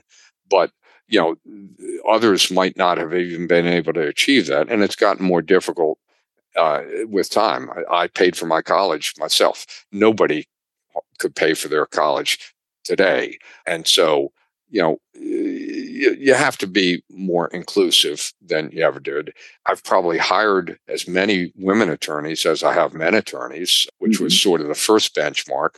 Minorities, that's that's a, an additional challenge because the, the uh, there are not as many candidates as I would like mm-hmm. to see. So we as a firm definitely try to reach out to that, but it's it's an unattained objective at this point in time. Um, about environmental matters? Environmental matters. Yeah, I'm I'm learning about that as well. My partner Pat Harris pointed out to me yesterday that that vegetarian if, if we eliminated eating meat in the world we would cut our greenhouse gas emissions by 50% or something or other well uh, okay, I, I can believe that. And I'm concerned about greenhouse gas emissions, but my wife is a gourmet cook. And uh, I'm not going to jeopardize either my dining or my relationship with my wife by saying, okay, we're eating eggplant tonight, not, uh, not, not that beautiful filet that you roasted all day. Well, I might say a controversial thing here, but uh, if you go to the history of humanity, mm-hmm. uh, vegetables were only grazed upon, our main focus was always something that we hunted. We're meat. We're, we're, we're talking back yeah. a million years right. ago when the human race basically evolved. I mean, we have a nat, it's our natural inclination to eat meat. So it's, it's really hard to overcome what your, your basic native desire is, you know? So it's, you know, I don't know. That's yeah, it, it is, and and with the natural environment beyond that, you know, trees and streams. I love to fish. Okay, there you uh, go. You know, so uh, I want the Chesapeake Bay to be as clean as possible. You know, I'll confess when I catch a rockfish there, I don't throw it back. It's on my table that night.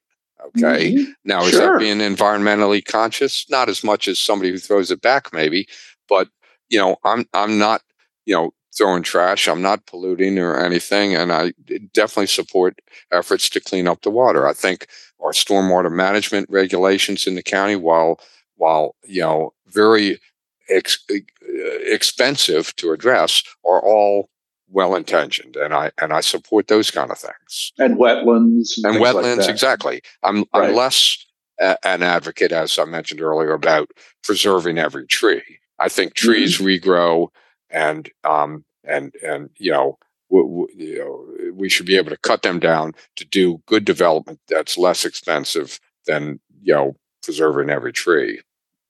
The only the one wetlands project I'll just cite that I have found to be quite you know, moving to me was a park that is in Kensington, Maryland, uh, that I walk by very frequently, just north of Knowles Avenue.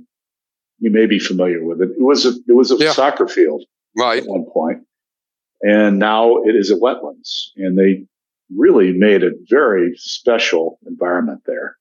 So I'll I'll I'll compliment park and planning or whoever came up with that idea, but that was an outstanding use, land use. These, these rain gardens on, on the larger scale and, and, and rain parks like that are good. I, I, I they kind of lose me with these little tiny pits along the street you know, and stuff. This is acres. No, this that's is, what I'm saying. The, the, the, the that's definitely uh, a good idea. I agree.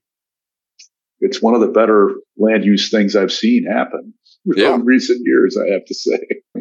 Um, what are your life priorities among family, work, and giving back, Bob?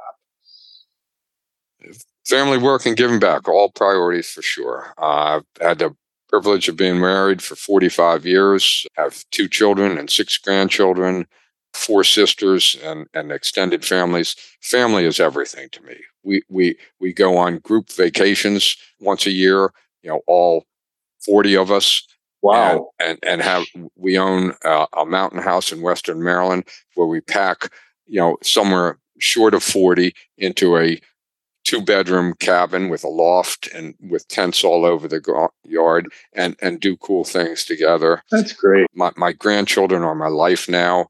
I, it, it, gives me an opportunity. I loved boyhood, if I didn't say that before. I mm-hmm. absolutely mm-hmm. loved that more than law school, even, and more than being a lawyer. And and now I have six grandchildren, four of whom are boys. And I love to be a 10 year old boy again, knowing. I, knowing what I know now, having the money I know now, I have now, I can do whatever I would have done when I was 10 years old if I could. We build cool things, etc. They, they're my life. Work. That's great. Work is an equal part of my life. I'm, I'm still working. I'm 72 mm-hmm. years old now, and, and I, I like my work. I like the challenges. I like the rewards. I like the mental stimulation. I want to remain relevant in the world. And so I'm not going anywhere anytime soon. I may not work the same hours as I did when I was 40, but I've got the same commitment that I did. Giving back, you mentioned that, you know, I was kind of nose to the grindstone for much of my career and admittedly didn't give back as much as I, you know, retrospectively wish I had. But when when my youngest son died 10 years ago, we set up a scholarship in his name at his high school that has with it an internship where I take a, a, a rising senior at his school, Gonzaga, and the, the, kid comes and works part of the summer with me, part of the summer with Coakley Williams Construction, and is given an insight into the world. And these are kids from underprivileged society. Uh, these are kids who couldn't go to Gonzaga without a scholarship. These are typically kids without a father that grow up in an inner city um, environment. And, you know, they come here and they are in awe.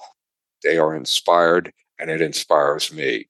The, oh, that's great, Bob. The, the first one of those, by the way, it is now a construction manager for Clark Construction. Oh, that's and awesome. It, it, and, and the others have achieved well. So I'm on the board of Big Brothers, Big Sisters because I think they do important work. So giving back is growing in importance, filling in the gap of the 50 hour work week that I used to have. And, and now it's 30, and now I give back other time. That's awesome. That's great. So, what advice would you give your 25 year old self today, Bob? That's a very easy one. Don't be stupid like you were until you, uh, you were 25 when you decided to go to law school. You know, it's okay to have some good times, but you know, it would have been better to start my career a little earlier than at age 25. Um, mm-hmm. Maybe at 15, I I should have stopped doing some of the stupid things I did, but um, that's for another podcast as to what those might have been. Uh, people will have to keep wondering. Uh, so, if you could post a statement on a billboard on the Capitol Beltway for millions to see, what would it say, Bob? I I am probably the only interviewee you've ever had who actually has posted a sign on the belt. Oh, really? Yes. That's so, so my, my response is less about what I would do than what I did do. Okay. I mentioned that I went to Gonzaga High School. Gonzaga, for many years, had an intense rivalry with St. John's High School, also in Of the course, district. they still do, don't they? They still do. It's not quite as intense as it was then. Every year, about this time of the year, actually early November, there would be the annual Gonzaga St. John's football game. Mhm. And the spirit at Gonzaga and at St. John's as well was intense in both regards. Well, we at Gonzaga had a tradition of putting signs up throughout the city Go Gonzaga, beat St. John's. And so we would take bed sheets and we would spray paint Go Gonzaga, beat St. John's. And I, oh, that's funny. I had the privilege of posting, hanging a bed sheet from the bridge over the Beltway, right near Kensington, there, that said "Go Gonzaga, beat St. John's." So Near that the is, temple. yeah, near the Right. temple, exactly. Uh, With, with the same place where they posted the, the the girls' high school posted the "Free Dorothy." Free uh, Dorothy. Yeah, yes. right, exactly. well, w- we had a "Go Gonzaga, beat St. John's" sign there at one time. So. Again, I don't know what I would post today, but I know what I did post uh, 50 years ago, 60 almost. Yeah. That's fantastic. Well, thank you, Bob. Really appreciate your, your commentary and thoughts, and uh, thank you for joining me today. Well, thank you for having me. I'm honored. As I said, you know, being called an icon, uh, you know, suggest to me I'm washed up, and I don't want anybody to believe that. But I am absolutely honored, and I commend you on your work in doing this whole podcast thing. It's. I hope that it inspires just one person in, in any way. Thank you, Bob. Thanks a lot.